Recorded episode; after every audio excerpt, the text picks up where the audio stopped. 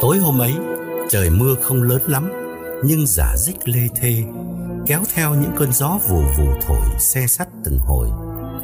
Con đường đất chạy giữa nghĩa trang, bình thường vốn đã ít ai qua lại, huống chi giờ này đã quá nửa khuya, lại gặp đêm rông bão, nên càng vắng vẻ tiêu điều. Lẫn trong tiếng mưa rơi, tiếng gió thổi, chỉ có tiếng ếch nhái ánh ương từng chập kêu vang. Không gian bao trùm một màu ảm đạm thê lương. Trên khúc đường lầy lội ấy, hai bóng đen sánh vai cắm đầu dạo bước. Đó là Nghiên và Đào. Cả hai đều mặc quần áo màu đậm, đầu đội nón vải, tay cầm xẻng cán gấp và vai đeo túi vải nâu. Riêng Đào còn thủ thêm cái đèn pin và cứ lâu lâu lại bật lên, soi xuống mặt đường loang loáng nước. Vài lần như thế khiến Nghiên cào nhào chửi, rồi rằng cái đèn bấm trong tay đảo, nhét vô túi vải đeo bên sườn. Nghiên cẩn thận như thế là phải, vẫn biết giờ này đã quá khuya, hai bên lối đi chỉ thấy san sát những ngôi mộ mới cũ đủ kiểu đủ cỡ, nằm phơi mình dưới trời mưa. Nhưng biết đâu chẳng có ai đó tình cờ trú ẩn trong khuôn viên nghĩa địa, còn thức và bắt gặp hai gã vào đây giữa lúc khuya khoắt này. Thậm chí đảo muốn dừng lại, tìm một chỗ khuất gió châm điếu thuốc, nghiên cũng không cho. Hành quân đêm, bí mật là yếu tố sinh tử. Nghiên đã dặn dò đảo thật kỹ chiều nay trước khi hai gã bày con gà luộc lên bàn thờ cúng tổ. Thắp nhang khấn vái rồi lặng lẽ xuất hành vào giờ tí.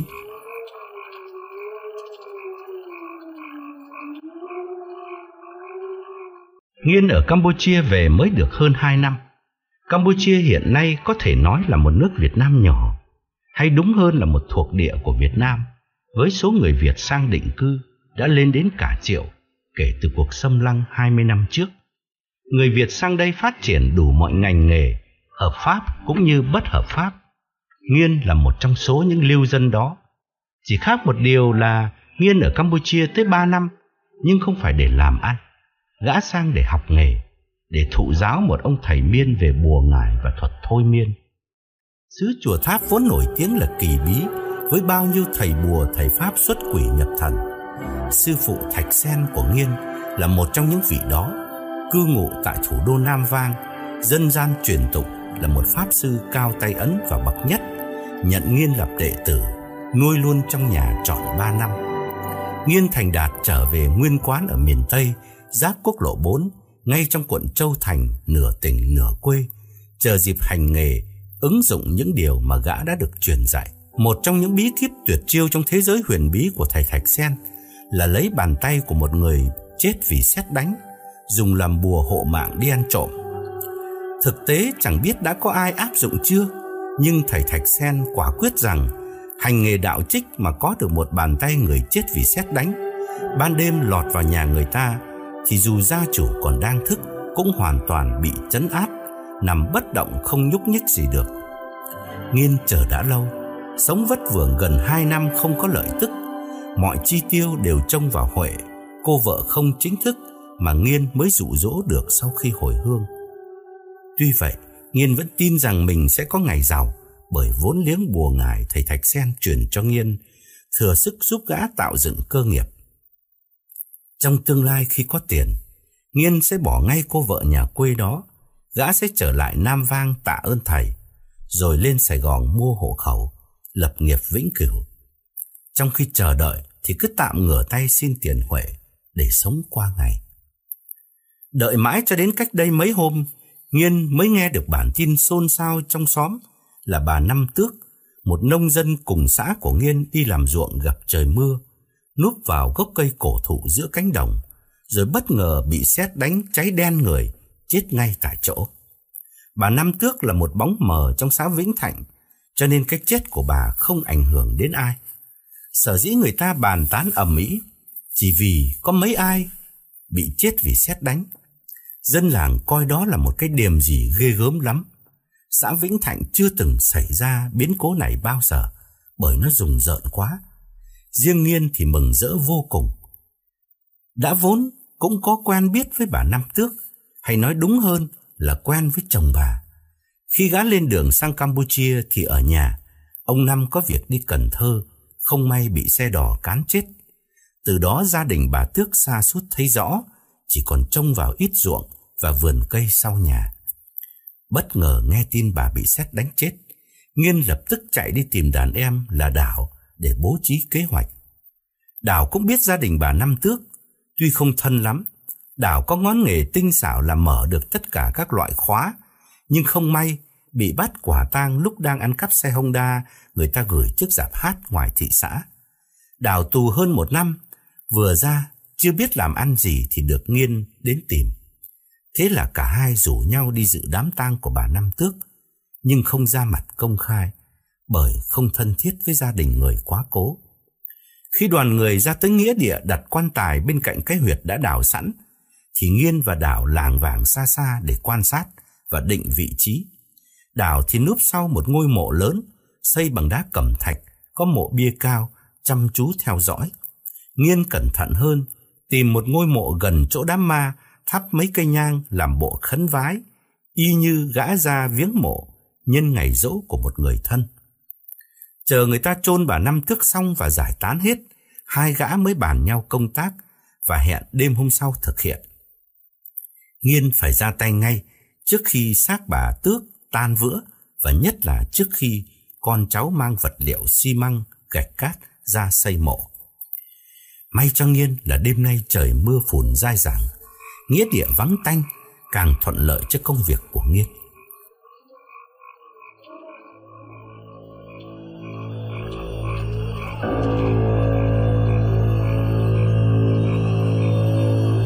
Ngôi mộ mới đắt của bà Tước nằm sâu trong góc nghĩa trang. Nước mưa làm trôi vẹt hẳn đi một mảng đất khá lớn. Mộ đắp không cao vì người nhà đang chuẩn bị xây gạch. Nghiên cắm cái sẻng xuống chân, tháo túi vải đặt trên ngôi mộ xây bên cạnh, rồi dục đàn em bắt tay ngay vào công việc. Hai cái sẻng thi nhau đào sới, hất đất sang hai bên. Hai gã cắm đầu làm, không ai nói lời nào.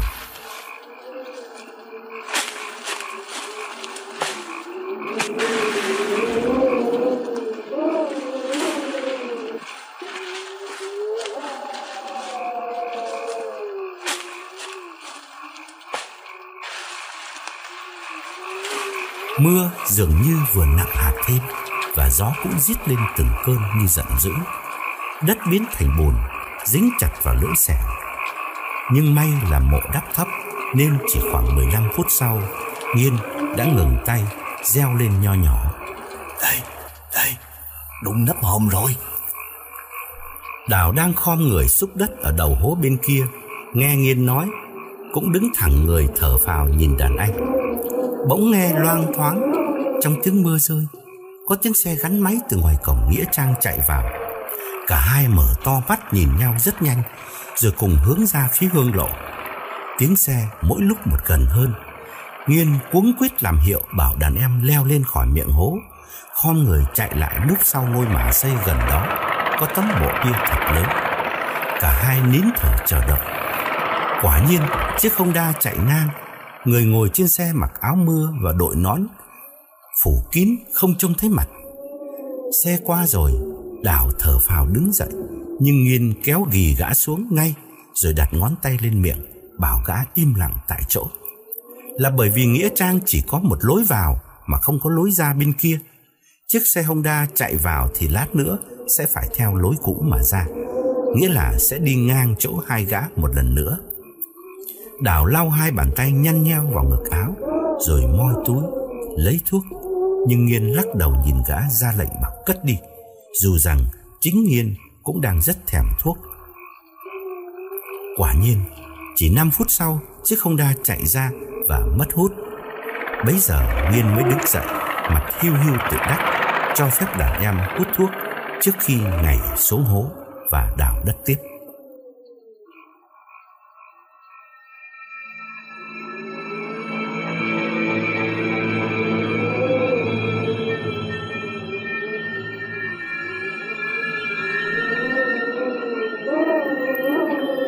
Hai đứa hồi hộp cào lớp đất phủ trên nắp quan tài Rồi nghiên quăng cái sẻng Lên đống đất mới đào Nhoài người lấy cái đèn pin Để soi cho rõ nắp hòm bằng gỗ tạp Đào cũng ngừng tay leo lên ngồi núp sau ngôi mộ xây bên cạnh, châm thuốc hút. Giết được vài hơi, gã khum tay che điếu thuốc và chuyển xuống cho Nghiên đang đứng dưới hố sâu bên cạnh quan tài. Rồi đào mở túi vải, lôi ra cái xà beng cán cong và cái búa loại bổ củi vừa nặng vừa sắc. Nghiên quăng điếu thuốc và dục. Này, lẹ lên, xuống đi mày. Đào cầm dụng cụ nhảy xuống bên cạnh Nghiên, thọc xà beng vào nắp hòm, cậy mạnh.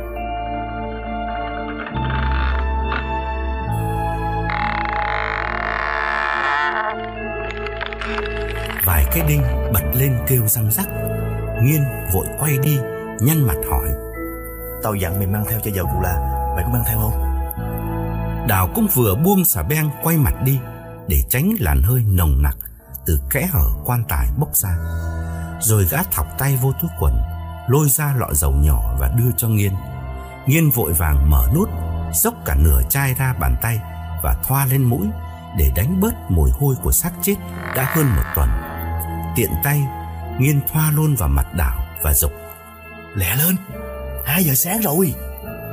Rồi trong khi đảo khom người cậy nắp quan tài thì Nghiên lăm lăm cầm sẵn cái búa đứng bên cạnh. Tiếng những cây đinh bật khỏi lớp ván dài nghe rõ mồn một, mặc dầu mưa vẫn còn nặng hạt. Trong khoảnh khắc, nắp quan tài mở tung ra, Nghiên bật đèn pin soi cho rõ. Xác bà năm tước nằm cứng đờ, đã bắt đầu trương lên.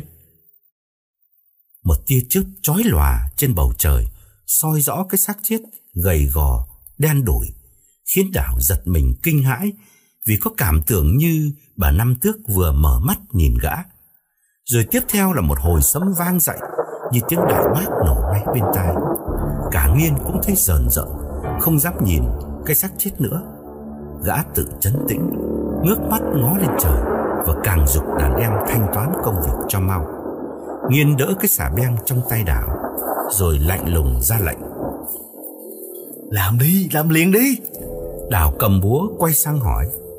Ờ, chặt một tay hay chặt cả hai vậy anh? Nghiên đỡ nắp quan tài và nói. Một cái đủ rồi lẹ lên. Đào nhìn đàn anh hỏi lại. Ờ, sao không lấy luôn hai cái bàn tay cho chắc ăn anh? Mất cái này còn cái kia. Nghiên lại gạt đi. Ơi, một cái thôi, một cái đủ rồi. Chặt lẹ đi. Nhớ nha, nhớ là tay phải nha. Đàn ông tay trái, đàn bà tay phải. Đào khom người cúi xuống Nước mưa trên vành nón chảy thành dòng xuống xác bà năm thước Đào lôi cánh tay phải cứng đơ của bà Kê cổ tay lên miệng hòm Rồi dơ búa bổ xuống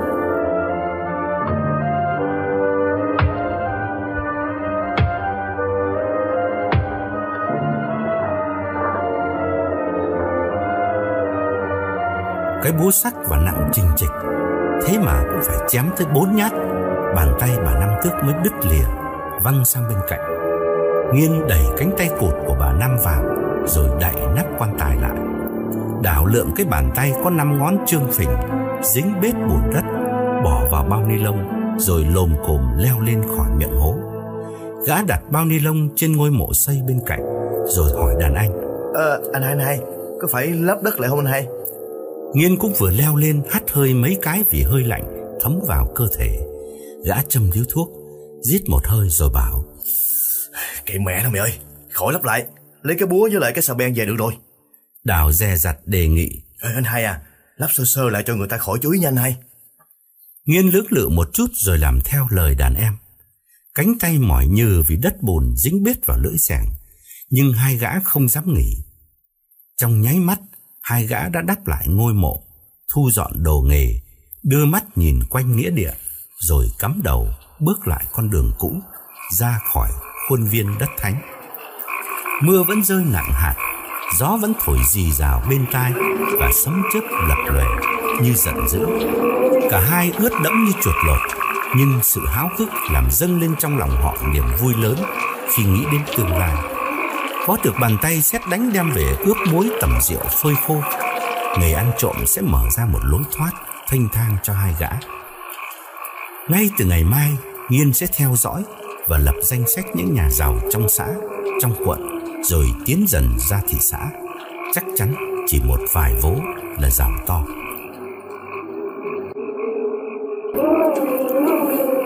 Nghiên dẫn Tảo về nhà mình. Hay đúng ra là nhà của Huệ. Một căn nhà gỗ do người chị ruột của Huệ để lại. Thuở ấy, người chị lớn của Huệ là Trang, Lấy chồng có nghề đi biển, Trong đoàn tàu đánh cá quốc doanh. Huệ ở chung nhà có hộ khẩu chính thức. Một hôm Trang xuống ghe của chồng ra khơi, Rồi đi luôn sang Thái Lan Và cuối cùng định cư ở Mỹ. Huệ thừa hưởng căn nhà của chị. Lại được chị lâu lâu gửi tiền về Nên sống rất thoải mái. Quanh năm làm chỗ đón mấy gã công an Và cán bộ lại chơi. Có khi ngủ qua đêm Bước sang thập niên 90 Khi nhà nước đổi mới, Huệ tuổi cũng bắt đầu lớn, Phải bắt tay làm ăn lo tương lai Cô xin vốn bên Mỹ ra chợ quận buôn bán, Nhưng không có tay làm ăn Nên cứ mất dần Ông bà già viết thư sang cho con gái bên Mỹ, dặn không được gửi tiền cho Huệ nữa, vì nghi Huệ cho trai. Từ đó mỗi khi cần, Huệ đều phải về, ngửa tay xin tiền cha mẹ ở ngoài thị xã. Cách đây hơn một năm, tình cờ Huệ gặp Nghiên trên chuyến xe đò xuống Cần Thơ.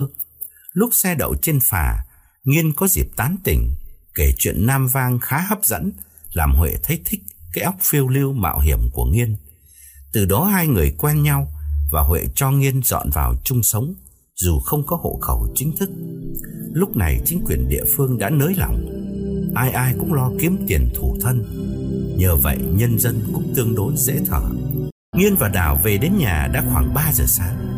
Cả hai cùng khoan khoái thở phào vì vừa hoàn thành công tác một cách êm xuôi, vượt qua cái bước đầu khó khăn nhất là moi được bàn tay xét đánh, đem về làm của riêng, chỉ còn chờ ngày gặt hái kết quả. Tương lai rực sáng sắp mở ra Nghiên sẽ không còn phải ngửa tay xin tiền Huệ Và Đảo sẽ không phải khổ sở đi ăn cắp vặt nữa có bàn tay xét đánh, Hai gã có thể ngang nhiên vào nhà người ta, Dọn cả cơ nghiệp mà không ai làm gì được. Để tránh rủi ro bị lối xóm hoặc công an phát hiện, Nghiên mở cửa sau Rón rén cùng Đảo lách vào bếp, Tắm rửa thay quần áo. Đã hơn 3 giờ sáng, Huệ vẫn ngủ say trong buồng ở nhà trên, Không hề biết chồng về. Phía sau nhà Nghiên là con kinh thủy lợi nước đục lờ Mười năm trước Nguyên từng góp bàn tay đào con kinh này Cùng với dân trong xã. Ông Năm Tước lớn tuổi Nên được bố trí làm trưởng toán thủy lợi của xã Vĩnh Thạnh. Ông làm ít nói nhiều, Ngày ngày bà Năm mang thức ăn nóng ra cho chồng Và lâu lâu Nghiên cũng được ăn ké món thịt gà bầm nhỏ, Kho xả ớt. Nhìn dòng nước nghiên thoáng dùng mình vì hình ảnh gầy gò của bà Năm nằm trong quan tài chợt hiện về thật rõ ràng trong đầu nghiên.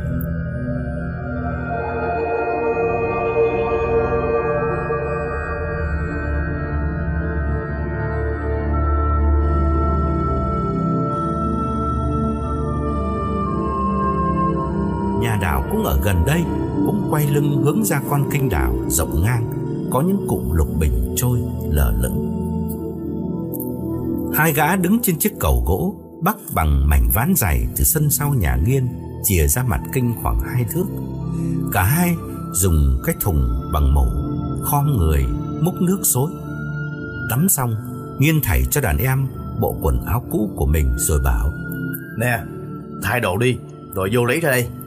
Đào đang lau người Ngơ ngác hỏi Hả lấy gì này Nghiên gắt nhẹ Còn cái gì nữa mang ra cho tao rửa rồi ngâm rượu Đào hiểu ra, chạy vào bếp mở cái túi vải ướt đẫm, lôi ra cái bao ni lông đựng bàn tay bà Năm Tước. Gã hỏi Nghiên. Anh hai, vậy chừng nào mình xài được? Nghiên cầm bàn tay cụt ngủn của bà Năm, dơ ra dưới ngọn đèn tròn sau bếp, lật qua lật lại và gật gù đáp.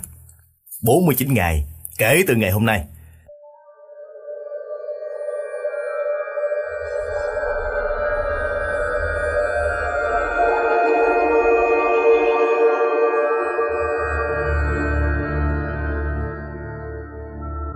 Nói câu ấy, Nghiên thốt nhớ đến sư phụ Thạch Sen bên Nam Vang đã từng một lần biểu diễn cho Nghiên thấy sự linh nghiệm của bàn tay xét đánh sau khi yểm bùa. Nghiên nhớ hôm ấy ba bốn đệ tử chân truyền của thầy ngồi trong căn phòng khép kín. Thầy Thạch Sen đọc thần chú, rồi giơ bàn tay xét đánh ra trước mặt. Lập tức cả bọn trở thành những kẻ chết đứng. Tuy trí óc vẫn hoàn toàn tỉnh táo, Nhưng chân tay cứng đờ, Không cử động được Và mồm miệng há ra Nhưng không nói được lời nào Cái bàn tay khô đét ấy Là một vật bất ly thân của thầy Thạch Sen không bao giờ thầy cho bất cứ đệ tử nào Mượn để hành nghề. Lúc nhìn thầy biểu diễn Nghiên đã nghĩ ngay trong đầu rằng Có được bàn tay xét đánh Thì làm giàu dễ dàng quá. Không ngờ hôm nay Giấc mộng của Nghiên vừa trở thành sự thật. Đảo đứng bên Nghiên sốt ruột than. Trời ơi 49 ngày mới xài được. Lâu dữ vậy anh hai. Nghiên hãnh diện giảng. Phải rồi Phải vô bùa chứ mày. Xài ẩu đâu có được Trước 49 ngày bùa không linh nghiệm đâu Sư phụ ta nói rồi Có người xài bùa không cẩn thận Bị bùa quật chết luôn đó Im lặng một chút Đảo lại hỏi Chắc không anh Anh hai Anh có xài thử chưa Nghiên ngồi trên bờ kinh khoắng bàn tay người chết xuống dòng nước cho sạch hết đất cát và nhấn mạnh. Chắc xong chắc mày, sư phụ tao nói rồi, chính mắt tao đã nhìn thấy. Tao nói mày nghe nha, nhiệm vụ của mày là chỉ mở ổ khóa thôi. Khi lọt vô được nhà của người ta, tao giơ bàn tay sẽ đánh ra là mọi người trong nhà dù thức hay ngủ cũng nằm chết cứng luôn đó. Mình muốn làm gì thì làm, mày dọn nguyên nhà người ta, người ta cũng không làm gì được đâu. Nằm đó mà nhìn thôi. Đào hăm hở đề nghị anh hai, mình vô nhà thằng chả xanh đầu tiên nha anh hai. Thằng chả là bí thư huyện mới nghỉ hưu năm rồi. Ôi anh hai ơi, thằng chả giàu lắm. Em nghe tụi nó nói vàng của thằng chả có ca rương luôn đó. Em nhắm rồi, nhà thằng chả vô dễ ợt à.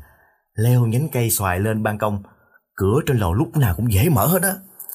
Nghiên hài lòng nói. Ừ, mày tính trước đi. Nhắm vô cái vụ nào á là nhắm cho đích đáng nha. Rửa bàn tay người chết xong Hai đứa vô nhà Nghiên chỉ cái chõng tre kê sát vách nhà bếp Trên đó ngổn ngang chai lọ và bát đĩa Bảo đàn em Mày dọn sơ sơ rồi Nằm đó ngủ đi nha Lát sáng mới dậy tao lấy tiền rồi mình ra chợ ăn hủ tiếu Ngủ đi rồi Nghiên lấy cái nồi cũ Đặt bàn tay bà Năm vào đó Và đổ đầy muối lên Y như người ta muối cá Để đem phơi cho cá khỏi hư thối Gã đại nắp nồi đặt trên nóc cái tủ đựng thức ăn. Gã rửa tay một lần nữa bằng xà bông rồi tắt đèn bếp và rón rén lên nhà. Gã lấy tấm chăn bằng vải mổ mang xuống cho đào đắp tạm vì nhà khá nhiều mũi. Rồi gã quay lên nhà với vợ. Trong ánh sáng mờ mờ, Huệ nằm nghiêng quay mặt vào vách, đắp tấm chăn mỏng ngang bụng. Gã đứng nhìn một lúc rồi lại quay xuống bếp. Gã thấy không nên để cái nồi đựng bàn tay xét đánh trên nóc gạc băng rê vì hớ hành quá. Sáng mai Huệ thức sớm, rồi cần tới cái nồi, mở ra gặp bàn tay người chết thì lôi thôi to. Gã lại bật đèn, nhìn quanh một lúc rồi quyết định bưng cái nồi xuống. Đảo ngóc đầu dậy, nhăn mặt cào nhào vì chói mắt, nhưng nghiên lờ đi. Trước khi giấu sau đống củi, nghiên mở nắp và nhìn lại bàn tay xét đánh một lần nữa cho chắc ăn. Rồi gã bới đống củi, đặt cái nồi vô sát vách và xếp những thanh củi trồng lên trên. 49 ngày phơi khô và yểm bùa là một khoảng thời gian khá dài. Không biết rồi gã sẽ giấu cách nào để Huệ không phát giác ra trò kinh dị này.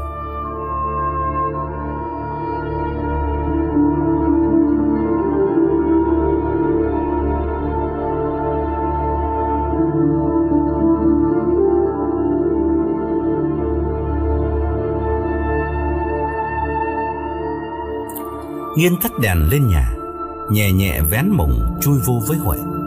Chiếc giường cũ kêu lên răng rắc Làm Huệ giật mình mở mắt Lật người nằm ngửa Rồi ngẩng đầu lên nhìn Nghiên Và hỏi Ủa đi đâu giờ này mới về vậy? Mấy giờ rồi? Nghiên tròn cánh tay ôm lấy Huệ và đáp Anh đi nhậu mấy thằng bạn. Ừ, Tụi nó không cho anh về.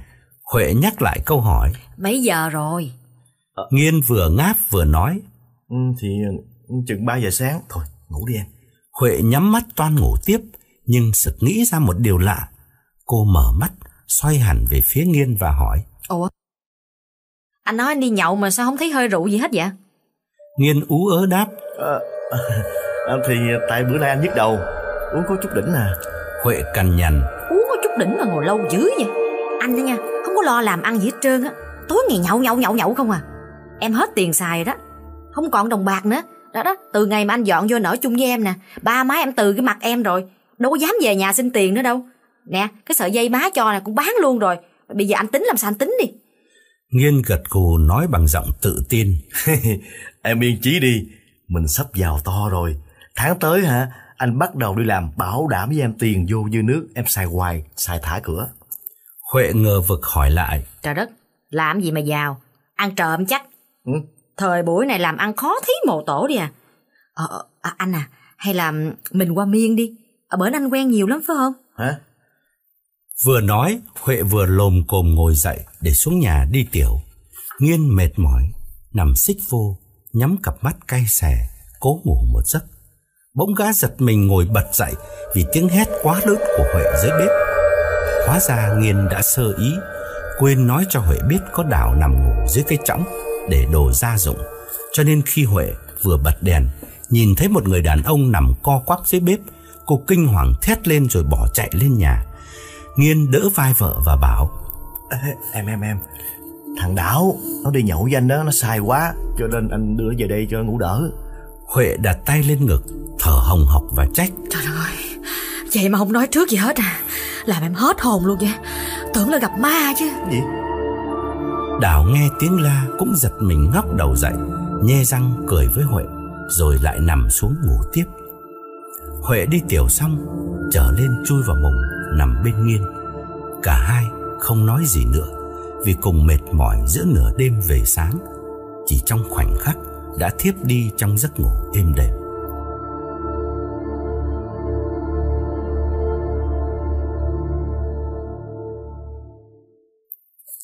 Chiều hôm sau, Nghiên một mình mò ra nghĩa địa nhìn lại ngôi mộ bà Năm Tước. Nghiên đứng xa xa, khuất sau cái mộ xây khá lớn, chăm chú quan sát. Gã thấy hai người con trai của bà Tước đang xúc đất đắp lại. Cũng may là họ ngay tình tin rằng đêm qua trời mưa lớn, làm đất trôi đi, chứ không hề mảy may hình dung ra chuyện đào mả chặt tay của Nghiên và Đào.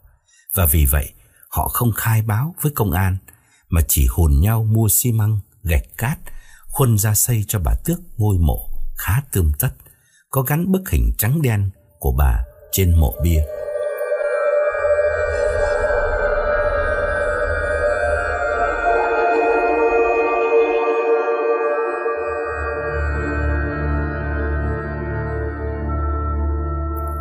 Thời gian trôi rất chậm, Nghiên và Đào đếm từng ngày để bắt tay hành nghề ăn trộm. Tiền bạc càng ngày càng cạn, không còn chỗ nào có thể vay mượn được, nên hai gã càng nóng lòng trông vào sự linh nghiệm của bàn tay xét đánh. Chiếc Honda của Nghiên đã bán từ năm ngoái. Chiếc cúp của Đào cũng bay từ ngày gã còn ở tù. Gia đình cần tiền tiếp tế.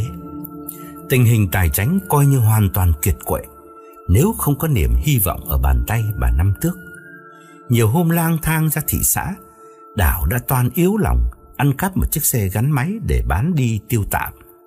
Mở khóa xe đối với Đảo thì quá dễ, huống chi gã lại có sẵn đường dây tiêu thụ hàng ăn cắp. Nhưng gã nhớ lại những ngày tù vừa qua, rồi lại thêm lời căn dặn của Nghiên là phải ráng nhịn thêm một ít lâu nữa. Đảo đành thắt lưng buộc bụng, chờ ngày chính thức ra quân, cùng Nghiên mang theo bàn tay xét đánh. Đảo tin rằng cái biểu bối hiếm hoi ấy sẽ đem lại sự phồn vinh cho hai gã, đúng như lời thầy Thạch Sen đã tỉ mỉ truyền dạy cho Nghiên.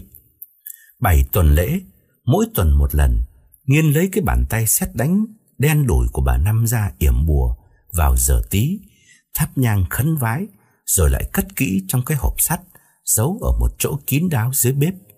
Huệ thì hoàn toàn không biết những việc Nghiên làm, không biết chồng mình là một kẻ vừa mê tín, vừa ác độc, dám chặt tay người chết, mang về để trong nhà Huệ.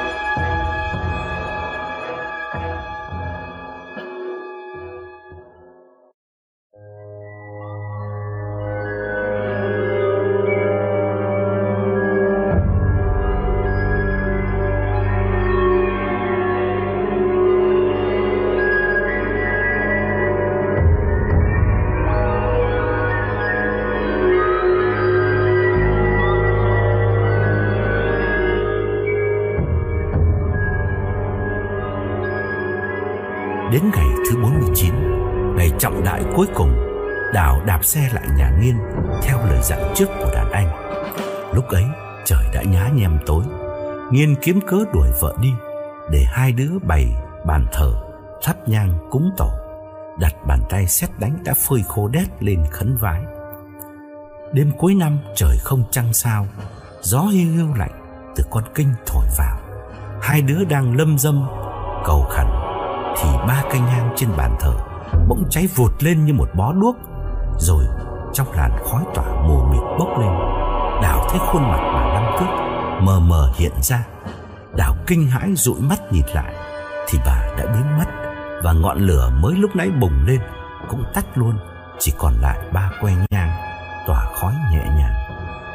Đào hoảng hốt quay sang hỏi đàn anh. Ê, Sao kỳ vậy anh?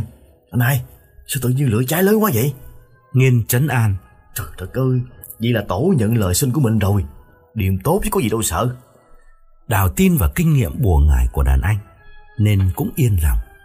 Rồi hai đứa ngồi dưới bếp nhà nghiên Hạ con gà xuống, Làm mồi uống cạn một chai rượu trắng, Trước khi chia tay, Hẹn tối mai xuất hành chuyến thứ nhất Đến nhà Nguyễn Văn Xanh, Cán bộ hồi hưu giàu có tiếng trong huyện.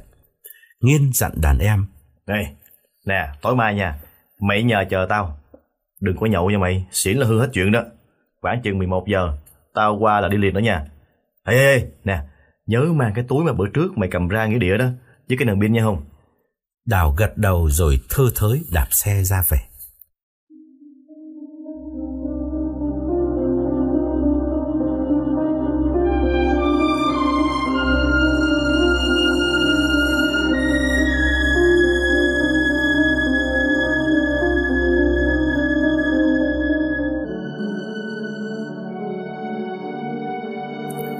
Tối hôm sau, nhằm ngày thứ bảy, để đỡ sốt ruột trời trời tối, Đào thả bộ ra quán hủ tiếu ở chợ huyện. Đây là một tiệm ăn thuộc loại sạch sẽ nhất trong chợ huyện, mà Đào là khách thường trực. Đã cả mấy tháng nay Đào không ghé, vì gã còn nợ chủ nhân khá nhiều tiền. Hôm nay, gã thấy lòng tự tin hẳn lên, bởi chỉ sau chuyến hàng đêm nay, sáng mai gã có thể ôm đống tiền ra trả cho quán để lấy lại sự kính nể của chủ tiệm và mấy cô chạy bàn. Nhìn thấy Đào bước vào, chủ quán đứng sau quầy thất vọng lắm, vì chẳng biết bữa nay gã có trả được chút nào hay không. Nhưng vốn biết Đào là tay du đãng, từng vào tù ra khám, cho nên họ ngại không dám đuổi. Đào nghênh ngang kêu một tô hủ tiếu nam vang đặc biệt, nhiều đồ biển và ly cà phê sữa đá cho nhiều sữa. Chủ quán nhìn gã bằng bộ mặt lạnh như tiền để tỏ thái độ, nhưng Đào lờ đi. Giờ ăn tối đông khách, cả tiệm chỉ còn một bàn trống.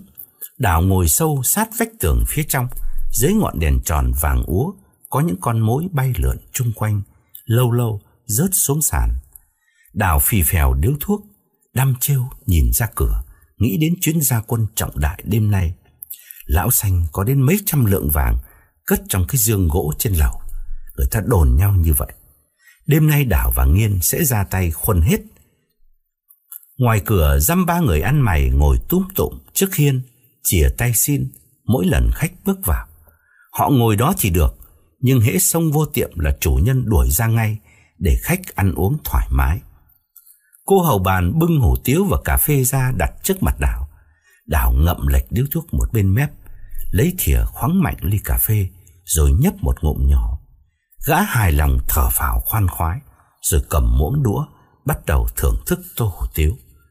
Đào ăn được chừng nửa tô, ngồm ngoàm nhai một cách sung sướng, thì một bà ăn mày từ ngoài cửa lừ đừ tiến vào, đứng ngay trước mặt Đào, nỉ non xin tiền. À, xin cậu ba làm phước bố thí, tôi già nua tật nguyền, còn có một tay. Người đàn bà gầy gò, khẳng khiu, áo quần dính bết bùn đất, chìa cả hai bàn tay xương sầu ra trước mặt Đào. Bàn tay trái còn nguyên, bàn tay phải thì cụt, mất hẳn từ cổ tay, mà vết thương hình như chưa lành. Đào bực bội nhìn lại quầy, toan bảo chủ tiệm lại đuổi, vì tiệm này vốn được tiếng là không để ăn mày quấy rầy thực khách. Nhưng chủ tiệm vừa vào bếp, người đàn bà lại tiếp tục ỉ ôi nhắc lại.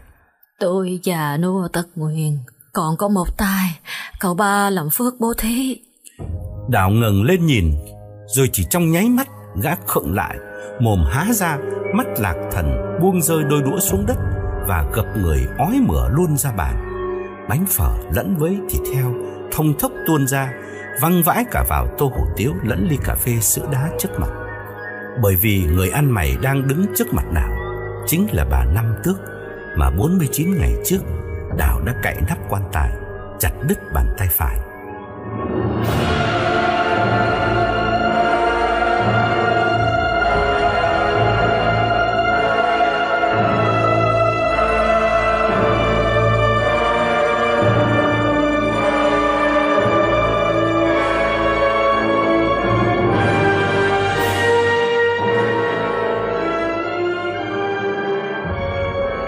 Dưới ánh đèn nhợt nhạt từ góc trần chiếu xiên xuống, Khuôn mặt bà xanh xao và lạnh lẽo đến rợn người. Khuôn mặt ấy chẳng khác gì 49 ngày trước, Đào đã nhìn thấy trong ánh chớp chói lòa ngoài nghĩa địa. Khi Đào quật mồm, chặt đứt bàn tay phải của bà, Đào tiếp tục ói mửa. Làm chủ quán cũng như mọi thực khách đều quay nhìn và nhăn mặt khó chịu. Người đàn bà hành khất quay lưng, Lừng lững bước ra ngoài một cách chậm chạp. Chủ quán chạy lại hỏi thăm đảo Vì tưởng đảo trúng gió, Nhưng đảo cứ tiếp tục nôn mửa, Rồi đứng dậy, Lom khom lê bước ra đường, Thất thểu đi bộ về, Quên cả chiếc xe đạp dựng trước cửa tiệm. Chủ quán ra tận lề đường đứng trông theo, Ngơ ngác không hiểu vì sao bữa nay đảo lại hiền lành như vậy. Bình thường, Gã hay nạt nộ mấy cô chạy bàn để ra oai, Mà cô nào cũng phải vuốt về gã, Bởi biết gã là tên du đãng có máu liều lĩnh. Dù sao đi nữa thì chủ quán cũng tha không ghi sổ tính tiền nợ của Đào bữa nay. Đào đi nhanh lại nhà nghiên, mặt tái xanh không còn hột máu, mồm nói làm nhảm như người bị ma nhập. Gã nhớ lại tối hôm qua, khi gã và nghiên đặt bàn tay xét đánh lên bàn thờ đốt nhang cúng vái 49 ngày, thì ba cây nhang đã bất thần phụt lửa cháy lớn và khuôn mặt bà Năm đã hiện ra mờ mờ trong làn khói dày đặc. đảo đã hoang mang nghi ngại ngay từ phút ấy, nhưng Nghiên lại bảo rằng đó là dấu hiệu bàn tay đã được nhập bùa và tổ đã nhận lời xin của Nghiên. đảo tin đàn anh của mình nói thật, nhưng hóa ra hôm nay mới biết là vong hồn bà Năm hiện ra trong làn khói xanh để cảnh cáo đảo. Với bất cứ giá nào, đảo phải ngăn cản Nghiên chấm dứt trò chơi này. Nếu Nghiên không nghe, thì đảo phải tự rút lui để tránh những hậu quả hãi hùng chắc chắn sẽ xảy đến.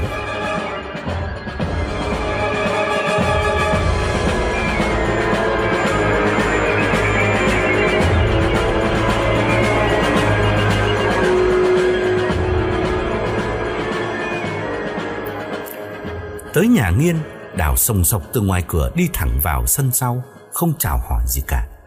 Vợ chồng Nghiên đang ăn cơm dưới bếp, chố mắt nhìn Đào bất ngờ xuất hiện. Đào mếu máu bảo đàn anh. Anh hai này, anh ơi, em mới vừa gặp bà. Nghiên ngơ ngác hỏi lại. Gì? Bà nào? Mày gặp ai? Đào nhướng cặp mắt lờ đờ nhìn ra sau nhà, rồi lại quay nhìn lên nhà trên, lo âu nhấn mạnh. Trời ơi, bà Năm chứ bà nào? Bà hiện về rồi anh ơi. Huệ đặt bát cơm, ngạc nhiên nhìn Đào và chen vào. Bà Năm nào? Đi đâu mà hiện về? Rồi sực nhớ ra, Huệ nói luôn. Ồ, ồ, cái bà Năm Tước hả? Phải không chú? Bà Năm Tước mới bị xét đánh chết phải không? Tự nhiên bà hiện về với chú hả? Trời đất, chú mắc mớ gì đâu bà hiện về với chú chứ. Nghiên nhìn Đào gắt nhẹ. Thôi đi, bậy nó bà không à. Đào run run níu cánh tay Nghiên và chỉ chiết nói. Anh ơi, anh ơi, em thấy em, anh đi, đem đi chôn đi này ơi. Mang ra nghĩa địa chôn lại đi anh hai. Trả lại cho bà đi anh. Không xài được đâu anh, em sợ lắm rồi hai ơi. Trước cặp mắt ngơ ngác của Huệ, Nghiên vội đứng dậy, lôi Đào lên nhà và mắng. Gì vậy? Gì vậy? Bộ mày xỉn rồi hả? Nói gì đâu không à? Có bà xã của tao, mày làm bơn đừng nói bậy bấn nói bạn nghe chưa? Hai đứa ra hẳn ngoài sân trước, Nghiên nổi nóng nhắc lại. Tao thấy bữa nay mày khùng rồi đó. Đào, trước mặt vợ tao, nói gì kỳ cục vậy? Nó nghi bây giờ đó. Đào vẫn lắc đầu mếu máo nói. Anh hai ơi, bàn tay của bà Anh để đâu rồi anh hai? Anh hai Đem chôn lại đi anh hai. Anh hai ơi em xin anh mà Cái vụ này em sợ quá Không được đâu anh hai. Nghiên lại cắt ngang. Gì vậy? Mày nói cái gì vậy? Tao không hiểu. Đào vừa thở vừa kể. Anh biết không Em đang ngồi ăn hủ tiếu ngoài chợ á. Tiệm Thanh Xuân anh biết mà. Mới tức thời hồi nãy nè Bà ấy bước vô đứng ngay trước mặt của em xin tiền. Em tưởng là con mẹ ăn xin. Em tính đuổi bà đi Nhưng mà em nhìn kỹ lại nhanh. Là bà anh ơi. Trời đất ơi em sợ quá. Bà đưa cho em coi luôn cánh tay cục của bà nữa. Anh hai Em thấy sợ quá em ối tùm lum tùm la ngoài bàn á. Rồi em chạy gấp gì để cho anh biết nè. Anh hai này em nói hai nghe nè. Anh với với em đem bàn tay á, chôn lại cho bà đi anh. Trả lại cho bà mà. Em đang nỉ anh đó. Nghiên nói ngay. Mộ của bà người ta xây rồi. Làm sao đào xuống được nữa Đào khổ sở nói tiếp. Thì mình chôn gần đó anh cũng được mà. Miễn mình có lòng trả lại cho người ta được rồi. Không thì bây giờ chết mình đó. Nghiên vẫn dậm chân lắc đầu. Trời đất ơi mày nói nghe không có được chút nào hết nè. Mày nói mày đang ăn hủ tiếu Thì bà hiện về. Tiệm đó lúc nào cũng đông người. Ma nằm hiện về chỗ đông người. Thôi về đi mày. Đào tha thiết nhắc lại. Em nói thiệt mà anh. Nếu anh không tin hả? Anh làm mình anh đi em làm đâu. Em không dám xía vô đâu Dứt lời Đào bỏ đi, Quên cả chào từ giã. Nghiên bực bội nhìn theo một lúc Rồi quay vào với vợ.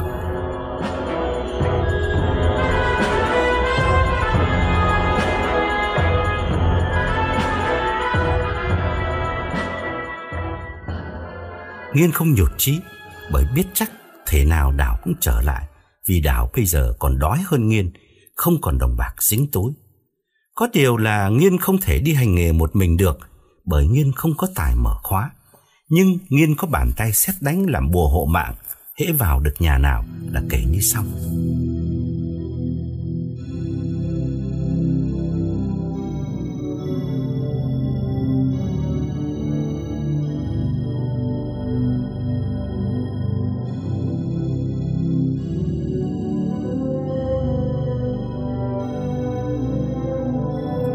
Đào từ giã đàn anh xong, Bước thất thểu như người mất hồn, Đi được một quãng mới sực nhớ ra Mình bỏ quên chiếc xe đạp tại tiệm hủ tiếu. Nhưng gã không dám trở lại. Sợ hồn ma bà Năm Vẫn còn làng vàng trước cửa, Nhập vô một người hành khất nào đó Để chờ đào. Gã về nhà, Đi thẳng xuống bếp rồi lại quay lên. Cha mẹ hỏi cũng không trả lời, Chỉ làm nhảm nói một mình. Chuyện ăn trộm Giờ này đối với Đảo không còn vương vấn chút gì trong đầu nữa. Tâm trí gã hoàn toàn bị ám ảnh bởi bà Năm, Với cái ngoại hình gầy gò và xanh mét Như con ma đói Từ thế giới bên kia hiện về đòi ăn. Đào ngồi thư trên bậc thềm ngoài hiên, Nhìn ra khoảng không gian đen thẫm trước mặt, Dãy nhà hàng xóm bên kia đường, Khuất sau những vườn cây dày đặc, Lập lòe ánh lửa Như những bóng ma chơi Cố tình trêu ghẹo đào trong một đêm tối trời. Gã cứ ngồi như thế rất lâu, cho đến khi bà mẹ ra tận nơi kéo tay gã bảo vào ngủ, gã mới uể oải đứng dậy để nguyên quần áo lên giường nằm.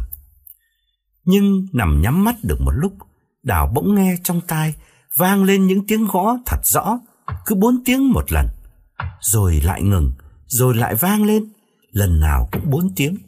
Những tiếng gõ ấy lúc đầu còn nhỏ, từ từ mỗi lúc một lớn hơn, mạnh hơn và gã giật mình choàng bật dậy vì nhận ra đó là tiếng búa gã đã bổ bốn nhát xuống cổ tay bà Năm Tước ngoài nghĩa điện. Mồ hôi vã ra như tắm.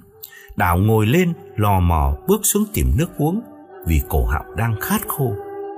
Gã thấy không khí trong nhà ngột ngạt, làm gã sắp nghẹt thở, cần phải ra ngoài. Bà mẹ đã cài then cửa trước. Đào không muốn mẹ biết mình còn thức, nên gã ra ngồi ngoài sân sau dưới ngọn đèn tròn 40W nhìn xuống con kinh thủy lợi mênh mông trước mặt. Gã thở hồn hển, lấy thuốc ra hút.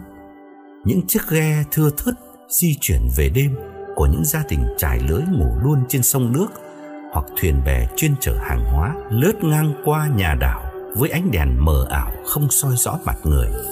Đào hút gần tàn điếu thuốc, toan quay vào nhà ngủ thì bỗng thấy từ xa có chiếc thuyền nhỏ lướt nhẹ tới rồi chắc vô bờ nhà đảo và giọng con gái cất lên gọi Anh ba Anh ba cho em hỏi thăm chút xíu được không Đường ra chợ quyện đi hướng nào vậy anh ba Em chở hàng cho dĩa trái cây ngoài chợ quyện bán mà đi hoài không thấy tới à Đào đang ngồi trên cái ghế băng kết bằng mấy thân cây châm bầu bên khóm chuối. Ngạc nhiên ngẩng lên đăm đăm nhìn. Giọng nói lạ lắm, chắc không phải một người quen trong tròm xóm, mà chỉ là một cô gái đi bán hàng bị lạc đường. Từ trong khoang thuyền, cô gái cầm cây đèn bão khá lớn, đi ra hẳn mũi thuyền đứng chờ đảo. Đảo lấy làm lạ lắm, dân vùng bốn đi ghe mà lạc đường là chuyện thật hiếm hoi. Gã đứng dậy tiến lại gần vì không muốn nói lớn sợ trong nhà nghe thấy. Miệng gã vẫn ngậm điếu thuốc, nheo mắt vì khói. Cô gái đứng trên thuyền có cái dáng thanh thanh thật đẹp, nên tuy chưa nhìn rõ mặt mà Đào đã thấy lòng hết sức rộn rã. Khi Đào tới sát mũi ghe, cô gái nhắc lại. Dạ em bị lạc đường từ trưa tới giờ đói quá à. Trên ghe thì không có gì ăn hết trơn á. Um, Anh ba Anh ba có mì gói hay là cái gì cho em xin gói được không anh ba? Đào hăm hở đáp. Có chứ, cô chờ chút nha. Tôi vô nhà lấy cho. À nè, cô ăn khoai mì không? Má tôi mới nấu á, nấu chiều ngon lắm. Thôi cô lên đây cô ngồi chờ xíu nha. Tôi vô tôi lấy cho. Cô gái gật đầu đưa tay ra Lấy thăng bằng để bước lên bờ Vì chiếc thuyền con tròng trành Làm cô sợ té xuống nước. Đào vội đưa tay ra cho cô gái nắm lấy. Lạ thay, Khi tay Đào vừa chạm vào tay cô gái, Thì một luồng gió cực mạnh thổi lạnh buốt từ mặt nước lên, Pha vào người Đào, Làm gã run lên bần bật. Đồng thời, ngọn đèn trên tay cô gái Bỗng sáng sực hẳn lên Như đèn băng sông, soi rõ toàn thân và khuôn mặt cô. Đảo ngước lên nhìn Và kêu thét một tiếng lớn, Rồi lảo đảo buông tay cô gái, Lao đầu té xuống nước. Bởi vì gã vừa nhận ra Người con gái trước mặt gã Mà gã nắm tay Không phải là một thiếu nữ Với tiếng nói trong trẻo, Mà chính là bà Năm Tước Vừa đưa cái cánh tay cổ ra cho đảo nằm Đảo ú ớ vùng vẫy dưới nước, Chiếc thuyền con lui dần ra xa, Lướt nhẹ trên mặt kinh Và mất hút trong bóng tối. Trong lúc đó ở nhà nghiên Huệ vừa rửa chén vừa tò mò cật vấn chồng. Cô vốn không ưa Đào Nên dù Đào là bạn của chồng Cô vẫn gọi bằng thằng. Cô hỏi Hồi chiều thằng Đạo nó nói với anh là đem ra nghĩa địa chôn là chôn cái gì vậy? Bộ anh với nó mới đi giết người phải không? Nghiên cười lớn để vợ khỏi nghi Gã nói. Trời ơi, em nói gì vậy? Giết ai? Làm gì có chuyện đó? Huệ đứng hẳn dậy lau tay vào chiếc áo cũ và nhắc lại Vậy chứ em nghe nó nói à, cái gì Anh hai ơi mang ra nghĩa địa chôn đi. Chôn cái gì? Nói thiệt đi nghe. Anh với nó vừa mới giết người phải không? Nghiên vẫn cố giữ nụ cười rồi ấp úng bảo. Thằng cả chớn thiệt Sai nó tầm bậy tầm ba không à. Còn em nữa tự nhiên nghe nói làm gì? Anh giết người hả? Anh giết người sao giờ này còn ngộ đây? Công an tới bắt hồi nào giờ rồi? Huệ lại ngồi xuống rửa chén tiếp. Từ ngày quen Nghiên Huệ vốn nể phục Nghiên vì trí óc cô bị lôi cuốn bởi những chuyện huyền bí bên xứ chùa tháp. Cảm phục đến nỗi hai năm nay chung sống, Nghiên chỉ nói nhiều mà chưa làm gì cả, Không mang về được đồng bạc nào Mà Huệ vẫn nhẫn nại phục vụ. Chuyện giết người thì Huệ chưa từng nghe Nghiên nhắc tới, Nhưng Nghiên có kể cho cô nghe một lần bên Nam Vang. Nghiên đã thư một người đàn bà, Khiến bụng bà ấy cứ lớn dần Lớn dần, Không ăn uống gì được. 49 ngày sau thì chết. Bác sĩ giải phẫu tử thi Mổ bụng Lấy ra một đống mảnh chai trong đó Làm chấn động cả giới y khoa Campuchia Vì không ai giải thích được. Từ khi nghe chuyện ấy Huệ chẳng những phục nghiên Mà trong cái phục ấy Lâu lâu còn cảm thấy sợ gã nữa. Có điều là Huệ không ưa Đảo Bởi Đảo có thành tích ăn cắp Cả quận Châu Thành ai cũng biết. Huệ không muốn Nghiên kết nạp Đảo làm đệ tử vì sẽ làm mất uy tín của Nghiên. Bởi vậy, dù Huệ thấy Nghiên nói có lý, nhưng cô vẫn chưa buông tha. Cô bảo, Em không có biết à, nhưng mà coi bộ nó lo lắm á. Nhìn cái mặt là em biết liền à. Chắc chắn là phải có chuyện gì mà anh không muốn nói cho em nghe. Mà em nói anh nhiều lần rồi nghe, thằng Đảo là nó mới ra tù ra đó. Anh đi nó làm chi vậy? Có ngày vô cho tù chung với nó, em nói thiệt á. Nghiên không biết trả lời vợ ra sao. Gã không bực Huệ mà tức thằng đàn em nhát gan tự dưng phun ra câu chuyện bàn tay xét đánh trước mặt vợ gã. Gã thơ thần ra sân trước đứng hút thuốc một lúc khá lâu, vẫn không thấy Đào trở lại như gã đã đoán. Gã lại vô nhà, len lén nhìn Huệ, vừa rửa chén xong đang úp hết vào rổ. Gã ra sau nhà đi sang tìm đảo Từ nhà nghiên qua nhà đảo có thể đi lối sau, men theo bờ kinh chỉ vài trăm thước là tới. Đi vòng phía trước thì quãng đường dài gấp đôi, nhưng ít khi Nghiên dùng lối sau bởi phải đi nhờ ngang sân nhiều nhà khác. Có những gia đình tụ tập ngồi ăn cơm ở sân sau trên bờ kinh cho mát, nên Nghiên rất ngại đi qua nhà họ. Tối nay bất đắc dĩ, Nghiên mới phải đi lối sau, nhưng cũng may là trời đã khuya, không gặp ai ngoài sân.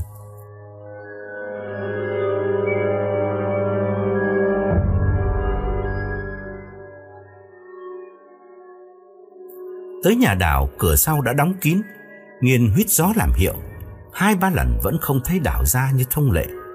Thằng chết nhát này chắc đã ngủ mất rồi. Nghiên lẩm bẩm chửi đống rồi ra về, nghĩ thầm trong bụng là sẽ kiếm một thằng đệ tử khác làm bạn đồng hành ăn trộm. Thế giới đạo trích trong huyện Châu Thành không xa lạ gì với Nghiên. Gã chỉ vẫy tay một cái, thiếu gì đứa đi theo. Nhất là giờ này, Nghiên đã nắm trong tay một báu vật hiếm hoi trên đời là bàn tay xét đánh.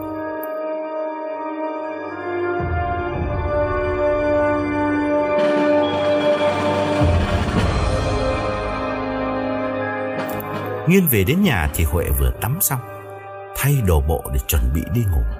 Thấy vợ đang buông mùng, Nghiên lấy khăn ra sau nhà tắm. Gã thở dài nghĩ đến thằng đàn em cả trớn, làm gã đành phải hủy bỏ chuyến đi đêm nay, bởi gã cần người mở khóa đưa gã vào nhà người ta. Nghiên ra bờ kinh, cởi quần áo ngoài rồi nhảy xuống nước tắm một cái cho đỡ bực bội. Nghiên đang khoáng nước ngụp lặn thì ngẩng lên thấy đảo hấp tấp đi tới. Nghiên mừng rỡ tưởng đảo đã đổi ý, quyết định đêm nay ra quân hành nghề ăn trộm. Nhưng Nghiên chợt nhíu mày ngạc nhiên, vì nhìn kỹ lại thì thấy đảo ướt đẫm từ đầu đến chân. Nghiên vội leo lên, vuốt mặt và hỏi. Ủa, mẹ té ở đâu mà ướt hết hết trội vậy? Sao không đi thay đồ đi? Đảo không nói, mệt mỏi ngồi xuống khúc cây trên bờ kinh. Ngọn đèn tròn từ vách bếp chiếu ra, soi mở khuôn mặt tái mét của Đào. Nghiên tiến lại gần và nhắc lại. Gì vậy?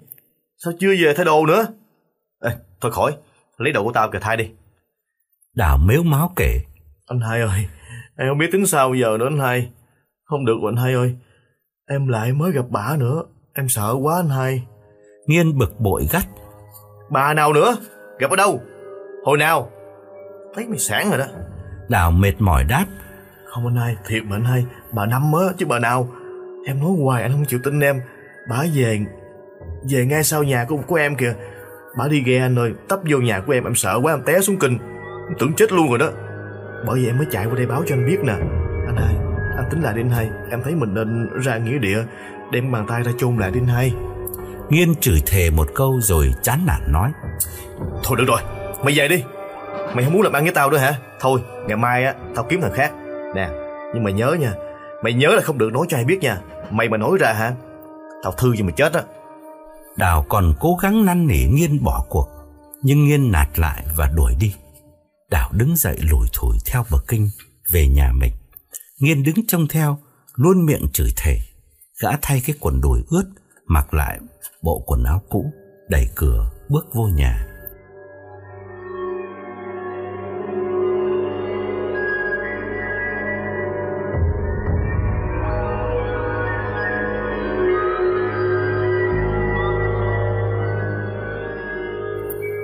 Về phần đảo, về tới nhà mới thấy lạnh. Bộ quần áo ướt dính sát vào người, lại thêm sương đêm bắt đầu tỏa xuống, làm đảo dùng mình hắt hơi mấy cái liền. Cánh cửa sau khép hở, trong nhà tối om, đảo đưa tay đẩy nhẹ nhẹ. Đồng thời ngoái cổ nhìn ra con kinh, giận người nhớ lại hình ảnh cô gái trên con đò biến thành bà năm thước, nắm tay gã lúc nãy. Vào bếp, cua tay lên vách bật đèn, rồi lấy bộ quần áo khô còn máng trên dây phơi mặc vào. Cả nhà đã yên giấc, đào rón rén lên nhà, nhẹ nhàng chui vào mùng. Nằm một lúc không ngủ được, đào thấy bụng đói cồn cào, mới sực nhớ ra từ chiều tới giờ chưa ăn gì.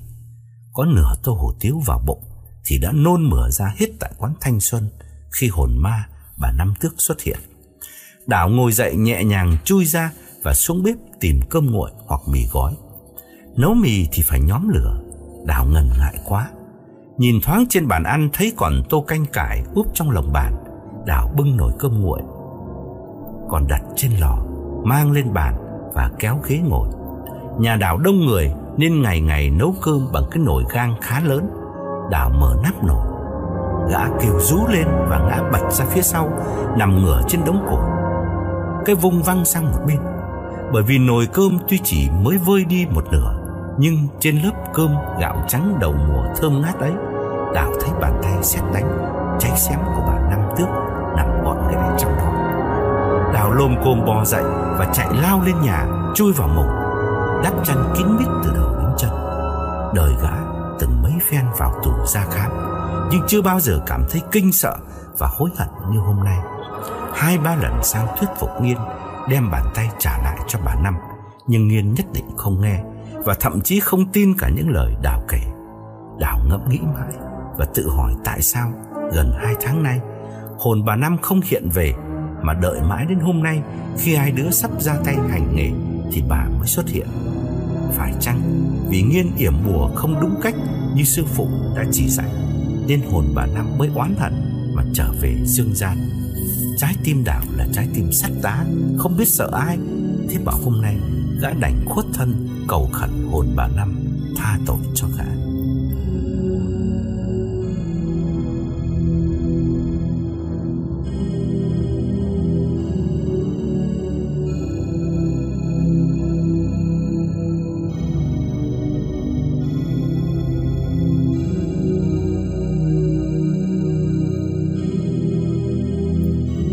Ở nhà Nghiên, Huệ đã chui vào mùng nằm nghe cải lương. Nghiên ngồi ngoài hút thuốc một lúc Cho tóc khô hẳn Rồi mới tắt đèn chui vô Nằm bên Huệ. Huệ vói tay tắt radio Rồi bảo Anh lại đi qua anh kiếm cái thằng Đảo rồi phải không? Em nói rồi mà Anh cứ đi với nó hoài Có ngày chung vô tù ở chung với nó đó. Anh mà vô tù em có thèm thăm nuôi đâu nha Em về lại với ba má em đó. Nghiên cười gượng. Sức mấy mà anh vô tù Em đừng có lo. Huệ lớn giọng hơn Không có lo sao được Em không còn đồng bạc nữa Mấy bữa nay là đâu có tiền đi chợ Nợ tùm lum tà la hết trơn à. Anh anh không bao giờ lo làm ăn hết trơn hết trọi. Nghiên quàng cánh tay qua ôm lấy vai Huệ và trấn an. Anh nói em nghe nè Mình sắp giàu rồi em ơi.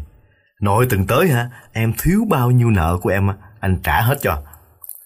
Cùng với câu nói ấy Gã ôm ghì lấy Huệ và rúc đầu vào ngực vợ. Nhưng Huệ phì cười đẩy gã ra và nói Thằng cha này nhột cái mồ. Trong bóng tối mờ mờ Nghiên thấy khuôn mặt không son phấn của cô vợ trẻ Đẹp hẳn lên Để vợ khỏi trở lại đề tài cũ Cằn nhằn mình về tiền bạc Nghiên đẩy Huệ nằm ngửa ra và leo lên Nhưng Huệ lại đẩy gã nằm xuống bên cạnh Và nghiêm trang nói Anh hứa nghe Tuần tới là phải có tiền cho em nữa nha ừ. Nghiên không trả lời Gã vòng tay ra phía sau Mò mẫm dưới mặt giường Vì gã thấy cồm cộm dưới lưng Rõ ràng vừa nằm đè phải cái gì Giống như ổ bánh mì Hay cái bánh tét vuông. Nhưng chắc là cái bóp của Huệ Gã đoán thế và cua tay cầm lên, Đưa ra trước mặt coi.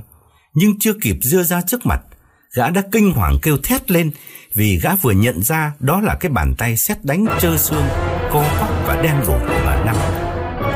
Nghiên lặng người lạnh toát, Tim như thắt lại và cổ như nghẹt thở. Gã đã cất kỹ trong cái hộp sắt, Giấu dưới bếp, Tại sao bây giờ nó lại lên nằm đây? Như một phản xạ tự nhiên. Khi người ta cầm phải vật gì gớm ghiếc Nghiên quăng mạnh cái bàn tay xét đánh xuống đất. Nhưng cái mồng trắng đã chèn căng dưới chiếu, Cản lại, Làm cái bàn tay xét đánh ấy Rơi ngay vào chân Nghiên Nghiên co rúm người, Hai chân đạp lia lịa. Cũng vẫn cái bàn tay ấy. Bấy lâu nay Nghiên đã nâng niu ngắm nghía Vì nó sẽ là bạn đồng hành của gã. Nhưng đêm nay, Gã thấy ghê sợ đến gần tắt thở. Bởi nó tự động từ dưới bếp Bò lên đây, nằm chung với Nghiên Dĩ nhiên là Huệ không hề biết chồng mình Đang giấu cái vật quái gở ấy trong nhà. Và càng lạ hơn nữa Là mặc dù Nghiên dãy dụa và la hét như vậy, Mà Huệ vẫn bình thản nằm yên. Như không trông thấy, Không nghe thấy gì cả. Nghiên đạp tung cái mồng ra khỏi lớp chiếu dưới chân Và hất mạnh bàn tay sét đánh xuống đất. Bấy giờ, Huệ mới ngạc nhiên hỏi, Cái gì? Cái gì vậy? Cái gì mà anh đạp dữ vậy? Bữa nay sang kỳ quá vậy? Nghiên co rúm người Ngồi thu mình ở đầu giường Thở hồn hển và hấp úng bảo Mở đèn Mở đèn lên Huệ không hiểu gì từ từ vén mùng chui ra và vói tay bật nút đèn trên vách. Căn phòng rực sáng. Nghiên mở to mắt, len lén bước xuống và tiến lại phía đuôi giường, chỗ gã vừa hất cái bàn tay xét đánh xuống. Gã nhìn khắp lượt, tìm tòi thật kỹ, nhưng lạ quá không thấy cái bàn tay đâu cả. Huệ ngồi ở mép giường, nhìn nét mặt tái xanh của chồng, kinh ngạc hỏi. Anh kiếm cái gì vậy? Bộ anh nằm mơ hả? Nghiên không đáp, cứ chố mắt cắm đầu, nhìn mọi góc cạnh của căn phòng nhỏ. Gã đang ngủ đâu mà mơ. Gã thốt nhớ lại. Lời Đào nói, và lần đầu tiên gã linh cảm thấy có điểm gì bất tường đã xảy đến với Đào. Hèn gì, chiều nay mấy lần Đào dục gã đem bàn tay ra nghĩa địa chôn lại cho bà Năm. Huệ dục hai ba lần nữa, Nghiên mới trở vào, chui vào mùng và mệt mỏi nằm xuống, mồ hôi vã ra như tắm.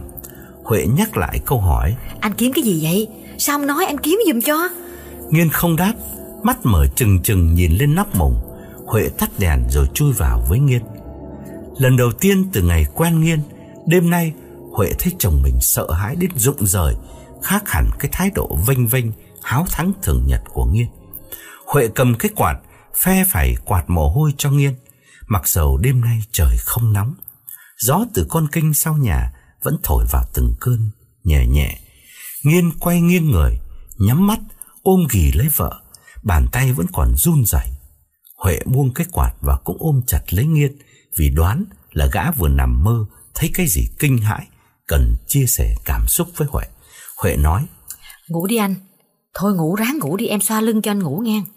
Nghiên nhắm mắt im lặng, bàn tay gã đặt trên vai Huệ, hững hờ xoa dần xuống cánh tay nàng. Bỗng gã hét lên và hoảng hốt tung màn chạy ra. Là vì khi vô tình đưa tay xuống Chạm vào cổ tay Huệ Thì gã nhận ra là cánh tay Huệ Đã cột hẳn mất nguyên một bàn tay. Gã cuống quyết bật đèn Rồi đứng thở. Căn phòng lại rực sáng Huệ lồm cồm chui ra theo Và nhíu mày hỏi Trời ơi sao bữa nay anh sao vậy La hoài à kỳ cục quá Nghiên mặt cắt không còn hột máu Đăm đăm nhìn cả hai cánh tay vợ và ngơ ngác thấy vẫn còn nguyên vẹn. Rõ ràng trong bóng tối, gã vừa nắm phải cánh tay cụt của Huệ, y như cánh tay bà Năm mà Đào đã dùng búa chặt đứt từ cổ tay. Huệ bắt đầu thấy bực bội, cô thở mạnh rồi kéo tay Nghiên và hỏi. Thôi, vô ngủ đi, đừng tắt đèn nữa, để đèn sáng đêm luôn cũng được. Nghiên thở hồng hộc theo vợ lại giường và leo lên. Gã mệt mỏi nằm xuống và tự nhủ ngày mai phải đem bàn tay xét đánh cùng đào ra chôn ngoài nghĩa địa. Như vậy là những câu thần chú tiếng miên và cách thức yểm bùa của gã không hiệu nghiệm. Gã yếu ớt bảo Huệ. Em ơi, anh sợ quá em ơi. Huệ tội nghiệp quàng cánh tay ôm lấy gã. Hai người nằm nghiêng, mặt đối mặt, cho đỡ chói mắt vì ngọn đèn trên trần dọi xuống. Huệ nhắc lại. Thôi ngủ đi, có em đây mà sợ gì, ngủ đi. Nghiên thở mạnh, nhắm mắt lại, hôn lên trán Huệ. Giờ này, gã mới thấy cần có Huệ bên cạnh. Đêm nay không có Huệ, chắc chắn gã đã chết giấc vì hái hùng. Bên ngoài, gió bỗng thổi mạnh hơn, vù vù len qua khe cửa sau nhà. Rồi chỉ trong khoảnh khắc, tiếng mưa rơi nặng hạt, chen lẫn những hồi sấm vang dậy và những ánh chớp sáng rực ngoài cửa sổ. Nghiên khẽ dùng mình vì lạnh, gã hỏi Huệ bằng giọng dịu dàng hiếm thấy từ trước đến nay. Em ơi, có cần đóng cái sổ lại không em? Anh sợ mưa tạt vô nhà đó. Huệ đáp. Để cho mát mà, mưa kiểu này không có lâu đâu. Cùng với câu nói ấy, Huệ âu yếm xoa trên vai Nghiên rồi nhẹ nhàng đẩy gã nằm ngửa ra và leo lên, nằm trên người gã. Chỉ có cách này có lẽ mới xoa dùm cho gã nỗi lo sợ đang ám ảnh trong đầu. Huệ cúi xuống hôn Nghiên. Nghiên cảm động, Quàng hai tay lên ôm lấy cổ vợ. Bỗng gã ú ớ đẩy Huệ ra. Vì khi hai người đang say đắm hôn nhau Thì bất ngờ mấy cái răng của Huệ rụng ra rớt trong mồm Nghiên. Nghiên choàng mở mắt, Kinh hãi phun mấy cái răng ra khỏi mồm. Huệ vẫn nằm trên người gã, Chỉ ngóc đầu dậy. Dưới ánh đèn sáng rực, Nghiên trố mắt nhìn, Rồi kêu thét lên một tiếng khiếp đảm Và bất tỉnh nhân rồi Bởi người đang nằm trên bụng gã, Vừa nồng nàn hôn gã, không phải là quỷ mà là cái xác cứng đờ, nám đen của bà năm tước.